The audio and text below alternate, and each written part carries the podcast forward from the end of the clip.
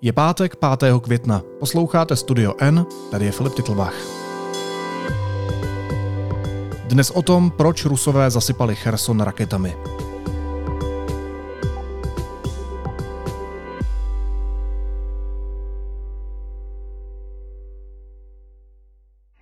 Классно поработали. В дом прилетело. У нас Прямо возле нас. Ебать покопать. Ruská armáda masivně ostřelovala jeho ukrajinský Cherson. Na město, které loni 8 měsíců okupovala, házela rakety a střílela z děl na civilisty. Zabila jich 23, a to na benzínce, v supermarketu i doma.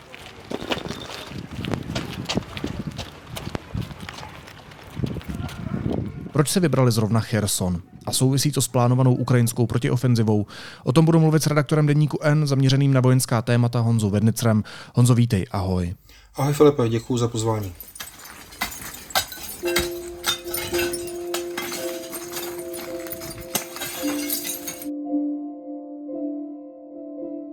Koho ve středu zabili ruští okupanti v Chersonu? To poslední, eh, poslední údaj, který já jsem viděl, tak mluvil o 23 lidech mrtvých a asi pěti desítkách zraněných. Mezi těmi mrtvými byli lidé, kteří byli třeba v supermarketu nebo elektrikáři, kteří spravovali předchozím ostřelováním zničené vedení, takže byli to civilisté. Eh, nevím, neviděl jsem jedinou zprávu, že by to byl útok mířící na vojáky. Za to jsem viděl zprávy a fotky plné zraněných, eh, případně i mrtvých civilistů.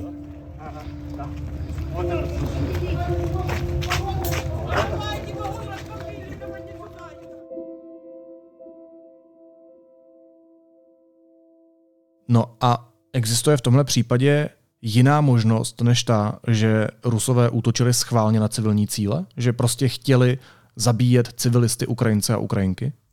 Já jsem se k tomu snažil dohledat a načíst aspoň třeba postoje, eh, postoje lidí na ukrajinské straně, už třeba aktivistů nebo i politiků, eh, lidí z Chersonu, kteří to sledují a oni se shodují, že ne, že tam ten útok byl čistě mířený na civilní cíle a třeba ředitelka Centra občanských svobod eh, Alexandra Matvejčuk mimochodem to centrum získalo Nobelovu cenu za mír za loňský rok, tak poznamenala, že Rusové vlastně po té okupaci Chersonu, která loni trvala asi 8 měsíců, tak vlastně věděli zcela přesně, na která místa zautočit a kde těch civilistů bude nejvíc.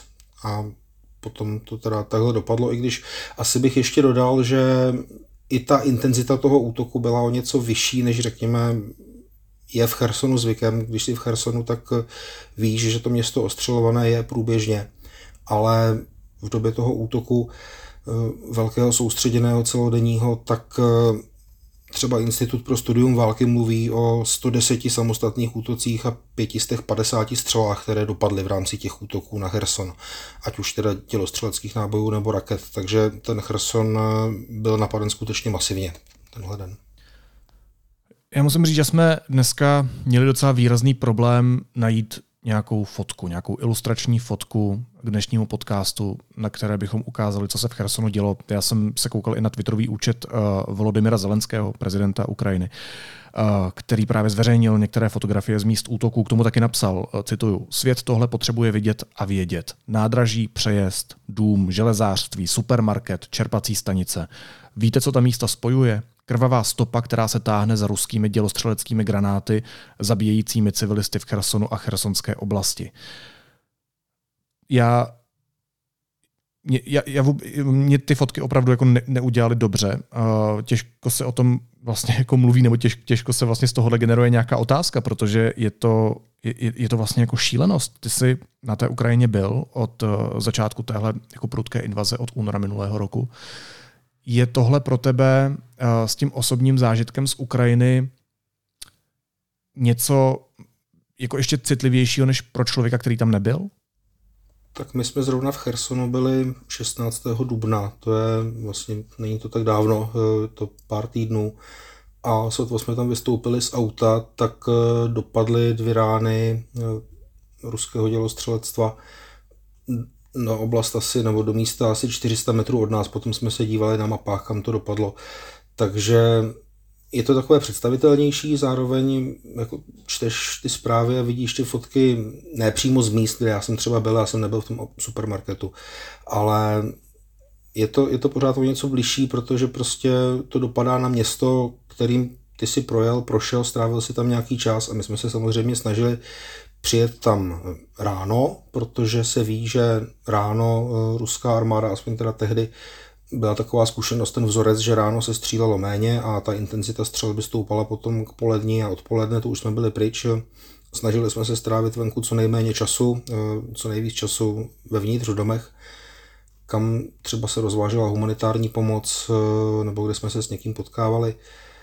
A je to takový bližší a to vlastně jsem jenom člověk, který tam byl na pár hodin a není to moje město nebo není to město v mé zemi. Jo. Si vlastně hrozně těžko představit, jak silné to musí být pro ty Ukrajinky a Ukrajince, kteří ho tam tu jsou. Já se tady koukám na ty fotky a jako rozhodně nedoporučuji eh, posluchačům, aby, aby si otevírali, pokud eh, nemají žaludek na to vidět syrovost té války, ale um, jako zasypat město raketami, střílet bezhlavě na civilní cíle. Potom jsme svědky opravdu fotografií, kde prostě leží v supermarketu mrtví lidé, staří, mladí, matka s dítětem, zakrvaveným úplně. Jako mají ti okupanti nějaké hranice, které prostě nepřekročí.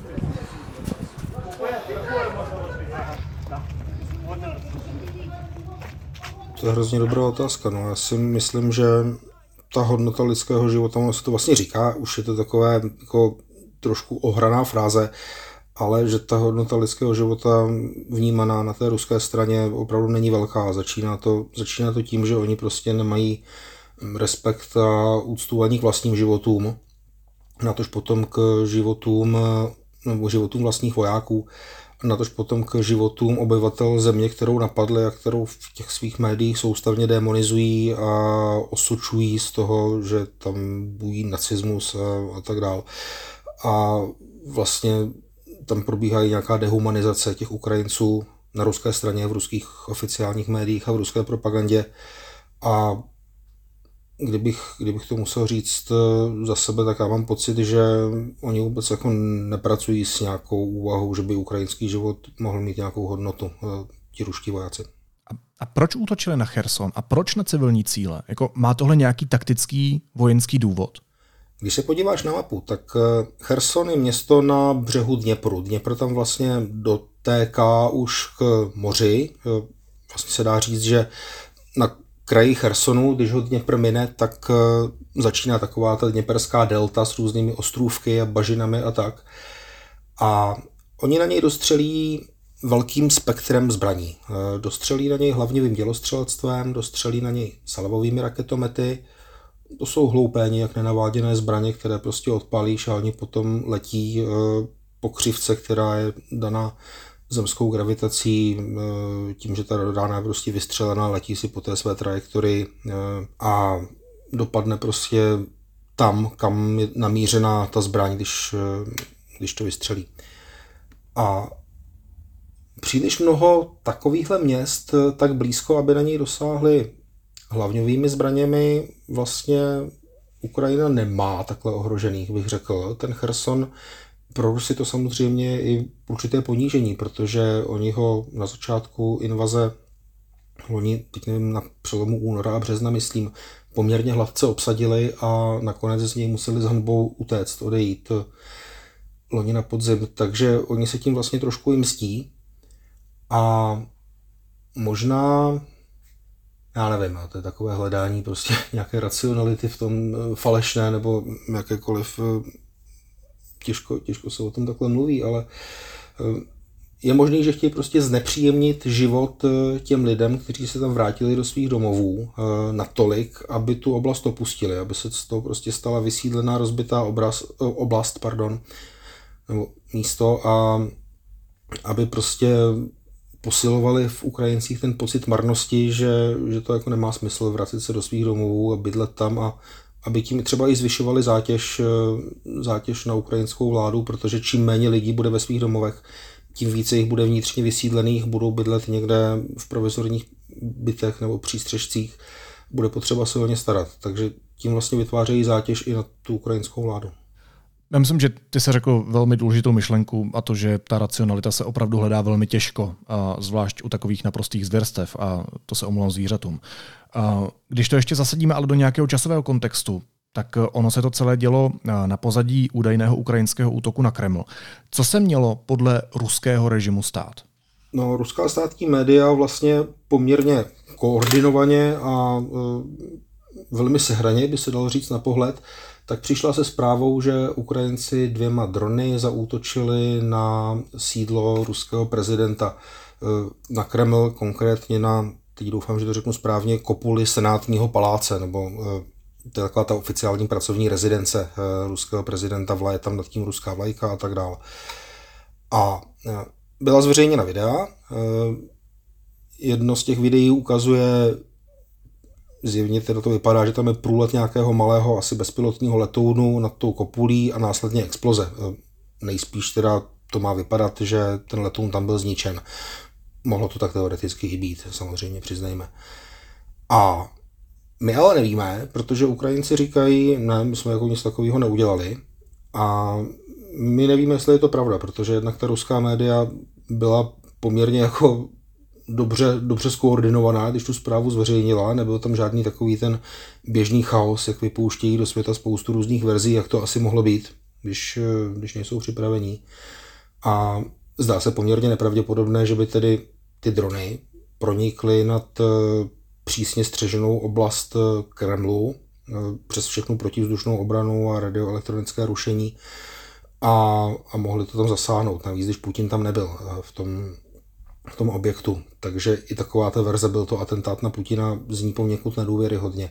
K tomu bych ještě dodal, teď jsem už takový dlouhý, se omlouvám, ale k tomu bych ještě dodal, že vlastně ta videa se objevila v mediálním prostoru někde, tuším kolem čtvrté hodiny odpolední moskevského času a ukazovala útok, údajný útok z noci což je takové jako zvláštní, že by se v noci něco stalo, někdo to dokázal natočit a celý den by se nic nedělo, až ve čtyři odpoledne by se to dostalo do médií. To jsou všechno takové ty věci, které říkají, hele, možná je to trochu pochybný tady ta verze. No. No, mě tady napadá logická otázka, tak, že jako on, takže oni si to mohli udělat sami? Ale takhle, Ukrajinci by teoreticky šlo říct, že mohli mít motivaci nějakým způsobem ponížit eh, ten ruský režim, ruského vládce. Ono se blíží výročí 9. května. Eh, pro Rusy to je konec, eh, oni říkají velké vlastenecké války, ale je to teda z jejich pohledu den kapitulace Německa a mohli třeba kalkulovat s tím, no, dalo by se říct, že Ukrajinci mohli mít motivaci prostě nějakým způsobem ukázat, že umí zasáhnout v srdci toho ruského impéria. A na druhou stranu ale existují i úvahy, že to mohli nějakým způsobem nahrát Rusové sami, protože třeba mohli potřebovat zvýšit eh, podporu v ruské společnosti pro další mobilizaci a další válčení. Zase, když se ty dvě události spojím, tak ono je docela absurdní poslouchat ruské propagandisty, kteří volají po tvrdé odplatě za zničenou střechu v Kremlu a u toho vidět záběry z toho rozbombardovaného Chersonu, ale Souvisí spolu ty dvě situace, útok na Cherson a dronový útok na Kreml? Vidíš tam nějakou spojitost, anebo uh, je to fantasmagorie tohle spojovat? To asi úplně neumím říct, tak odehrálo se to vlastně v rámci v rozmezí jednoho dne. Asi bychom mohli dokázat říct, že Rusové zveřejněním té zprávy přehlušili nebo nějak jako oslepili třeba ten zájem lidí o Cherson, protože samozřejmě zásah Kremlu, pokud by to byla pravda, je taková jako mediálně vděčná a potenciálně virální věc, ale eh, ta souvislost tam není nějak dokázaná. Asi bych se držel nohama na zemi, eh, my to dokázat neumíme v tuhle chvíli, že tam ta souvislost byla. Pojďme ještě k jedné věci, o které se teď hodně mluví, a to je ukrajinská protiofenziva, eh, plánovaná ukrajinská protiofenziva. Někteří experti říkají, že už vlastně začala, někteří uh, se drží při zemi a říkají, že ještě ne, že ty poslední útoky uh, protiofenzivní Ukrajinců jako nejsou ještě začátkem nějaké velké akce. Co v tuhle chvíli víme? Jak to interpretuješ ty? No, my v tuhle chvíli víme, že v posledních, řekněme, desítkách hodin došlo k poměrně většímu množství eh, různých eh, incidentů, výbuchů, vykolení vlaků a tak dál eh, na různých místech, ať už teda okupované části Ukrajiny a nebo na ruském území. A z toho, co jsem se bavil třeba v redakci s kolegyní Petrou Procházkovou, tak jsme se shodli, že, že se nám ta intenzita jeví poněkud větší, že to není jenom takové, že jsme to začali trošku víc sledovat, tak toho vidíme víc, ale že těch případů bylo o něco víc, skutečně jako na počet. A já si myslím, že je možné, nebo aspoň teda z toho, co jsem třeba četl od analytiků, kteří tu válku sledují, že probíhá taková přípravná fáze pro tu ofenzívu, která má za cíl rozvrátit třeba ruské zásobování palivem nebo obecně nějaké zásobovací linie, tak, aby potom ten útok měl vlastně větší šanci na úspěch. Myslím tím pozemní útok, až přijde, prostě až se dají do pohybu vojáci, tanky a tak dále. Takže to se asi může dít. Na druhou stranu vůbec se neodvažuju odhadovat, jak dlouho tohle může trvat. Jo? Jestli ta pozemní ofenzíva, tak jestli začne za, za den, za dva, za 14 nebo za čtyři týdny, eh, to já vlastně vůbec neumím říct. My se vždycky jako v novinách, a nejen v novinách, ale všichni se snažíme tak nějak odhadovat, eh, co se teda asi stane, protože nás to hrozně zajímá a kdy se to stane. Ale my se vlastně pohybujeme v takové, takové situaci, kdy se snažíme vyhodnocovat válku, kterou jako nemáme s čím moc porovnávat, co se tady strašně dlouho nestalo, co se vede zbraněmi a na úrovni, na které se vlastně válka ještě moc nevedla eh, v prostředí, které tak dobře neznáme, takže, takže to odhadování, kdy eh, skutečně nastane ten pozemní útok eh, a jak to bude vypadat, já bych tom byl opatrný, protože není to moc s čím porovnávat prostě. No. Mě to hodně připomíná tu situaci, kdy se uh, novináři a různí experti uh, snažili nějakým způsobem odhadnout, co se bude uh, dít s covidem, protože prostě taky jsme tady neměli žádnou zkušenost s globální pandemí, která by zasáhla celý svět. Stejně tak nemáme my tady v Evropě zkušenost s takhle obrovskou válkou za, za ty poslední desítky let. Mě by každopádně zajímalo, jestli by jako jak velký význam nebo jak zásadní význam by měla tahle ukrajinská akce, pokud by uh, začala ve velkém? Jako mají se Rusové čeho bát v současné době? Já si myslím, že Rusové nejen, že se mají čeho bát, ale že se poměrně hodně obávají uh, sami. Uh, že třeba ti ruští vojenští blogeři, což se stalo, no, kteří se stali takovým poměrně ceněným zdrojem informací, protože když trošku ta jejich sdělení očistíš od eh, propagandy, kterou tomu dávají, tak občas tam je třeba nějaké takové jako jádro toho, co se možná děje, nebo kde na ruské straně jsou problémy. A mezi těmi tedy ty obavy jsou, řekl bych rozšířené docela. No, viděli jsme dneska ráno video Evgenie Prigožina, zakladatele Wagnerovců, který vlastně zprostě nadává ruskému ministru obrany Šojguovi a náčelníkovi generálního štábu Gerasimovovi, že nemá dostatek munice a že bude muset opustit Bachmut. A tam prostě jako na té ruské straně úplně ten soulad eh, není, eh, řekl bych, mezi těmi jednotlivými složkami. Ti Wagnerovci jsou mimochodem poměrně velká a vlivná skupina z těch eh, bojujících složek na ukrajinském území. A já si myslím, že na té ruské straně je dost velká nervozita, protože oni těch vojáků a tanků jako úplně bezprostředně v těch prvních liních eh, nemají až zas tak moc. Eh, jak se třeba může zdát, když si člověk podívá, kolik má Rusko tanků celkem a najde si to v Google, tak to neznamená, že by to byly jednotky na frontě nebo jednotky rychle dostatelné na frontu. A proti tomu prostě se stupňují zprávy o tom, kolik ukrajinských brigád už je připraveno k útoku. Oni to budou zřejmě vyšší desítky tisíc vojáků, eh, kteří zaútočí. A budou vybaveni velice různorodě, nevíme, jak to bude fungovat, protože zase je to prostě ozbrojená formace, ty brigády, které mají tak různorozdou výzbroj a jsou tak různorodě vycvičené, že zase to těžké odhadovat. Ale oni mají velkou motivaci a jim vlastně stačí uspět na pár místech v nějakém průlomu, když to zkusí na hodně místech zautočit a potom ten průlom dokázat využít. Což je asi to, co se budou pokoušet a na ruské straně je reálná obava, že se jim to může podařit a že můžou přijít o poměrně velké území. Ty jsi říkal, že hodně ty věci odhadujeme, tak já možná využiju toho, že ty se věnuješ um, zejména těm jako vojenským aspektům té války. Jak, jak to vlastně poznáš, že ta protiofenziva začala? Že to je ten jako D-Day? No, já bych tady se asi spolehlo na to, že z ruské strany začne přicházet spousta zpráv o tom, jak zlí Ukrajinci útočí, ale všude jsme je odrazili a všechno v pohodě držíme. To si myslím, že se na ruské straně může celkem pravděpodobně stát, a nebo tam nastane nějaký nářek, že opravdu ti Ukrajinci prostě postupují a naši chudí ruští vojáci nebyli dostatečně vybaveni a někdo to musí odskákat ale jsou to strašní hrdinové a, a zastaví je určitě. Já si myslím, že takovýhle narrativ na té ruské straně uvidíme, eh, nebo něco z toho minimálně.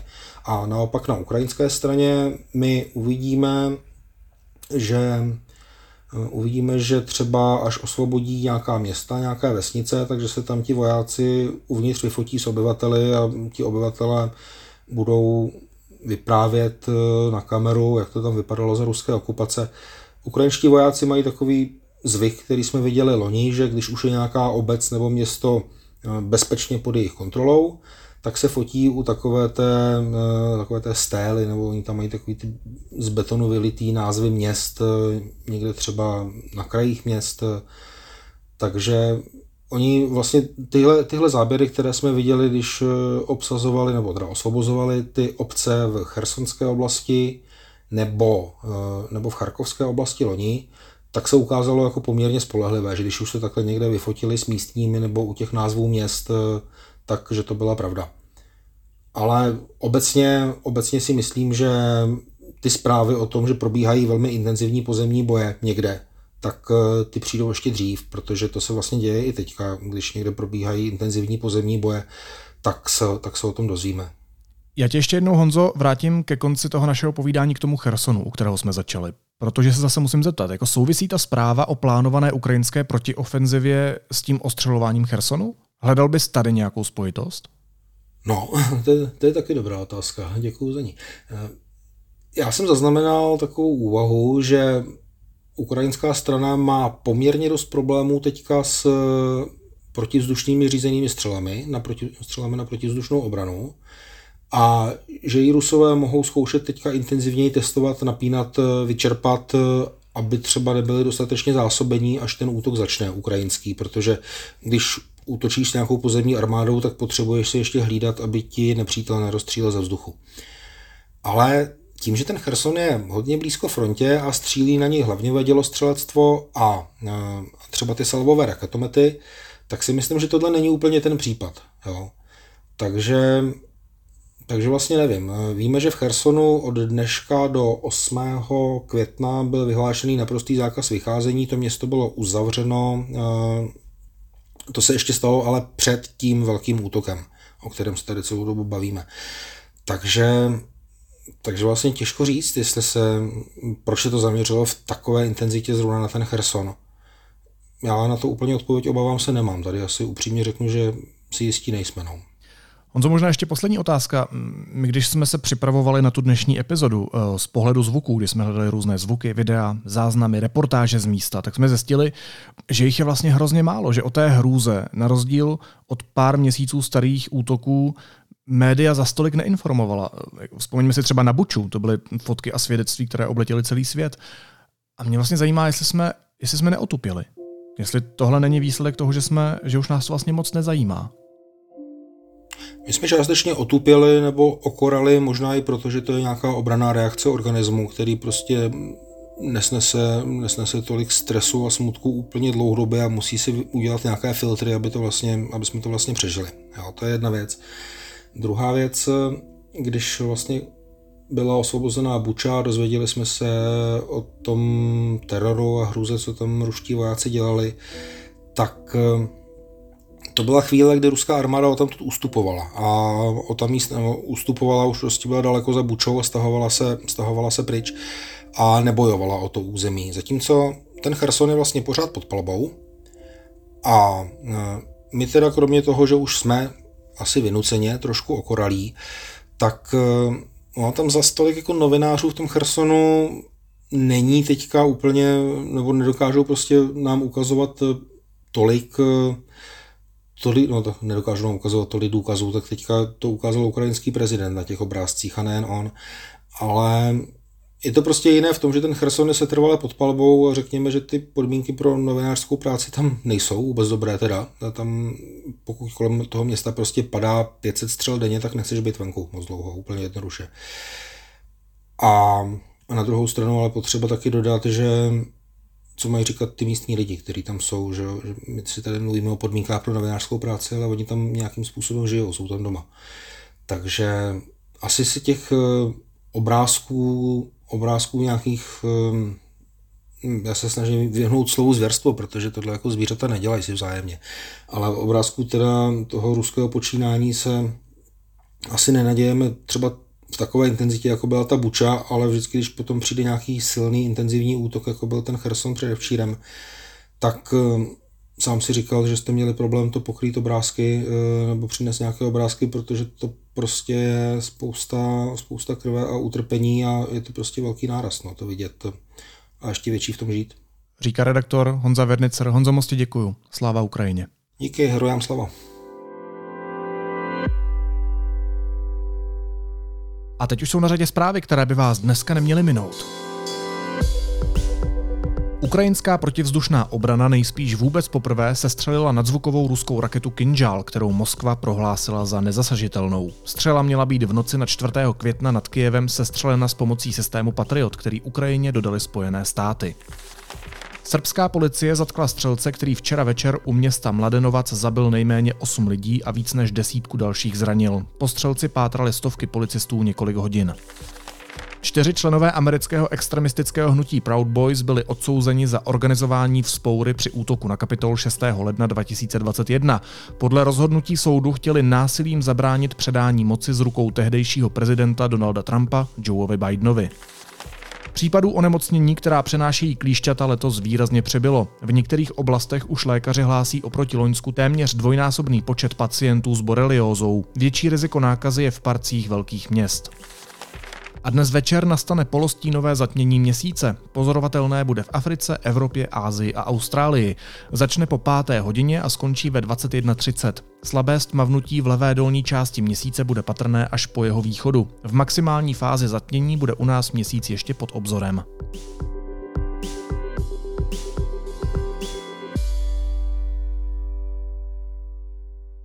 A na závěr ještě informace o tom, kde pomoct. České neziskové organizace založily projekt pomáhej Ukrajině.cz, kde můžete v jednoduchém formuláři poskytnout, co je zrovna potřeba. Na stojíme za Ukrajinou.cz zase najdete přehledný seznam organizací a sbírek, kterým můžete pomoci finančně. A těšíme se na vás při sobotním živém natáčení Studia N na pražském festivalu United Islands na kampě. Budeme se bavit o současné české hudbě s mladými interpretkami a interprety. Dorazí Anet X, Emma Smetana, Jordan Hutch a Nobody Listen. Zítra v 11.30 na kampě. A naslyšenou v úterý.